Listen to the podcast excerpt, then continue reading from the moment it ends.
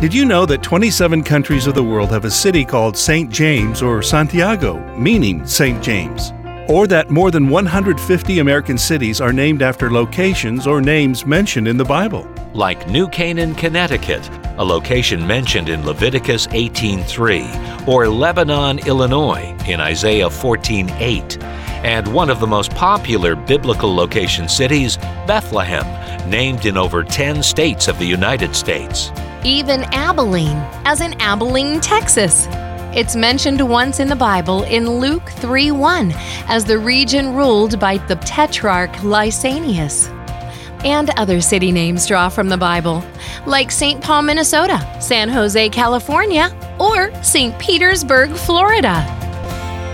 Engage with the Bible. Discover its influence and impact over the centuries. Brought to you by Museum of the Bible in Washington, D.C.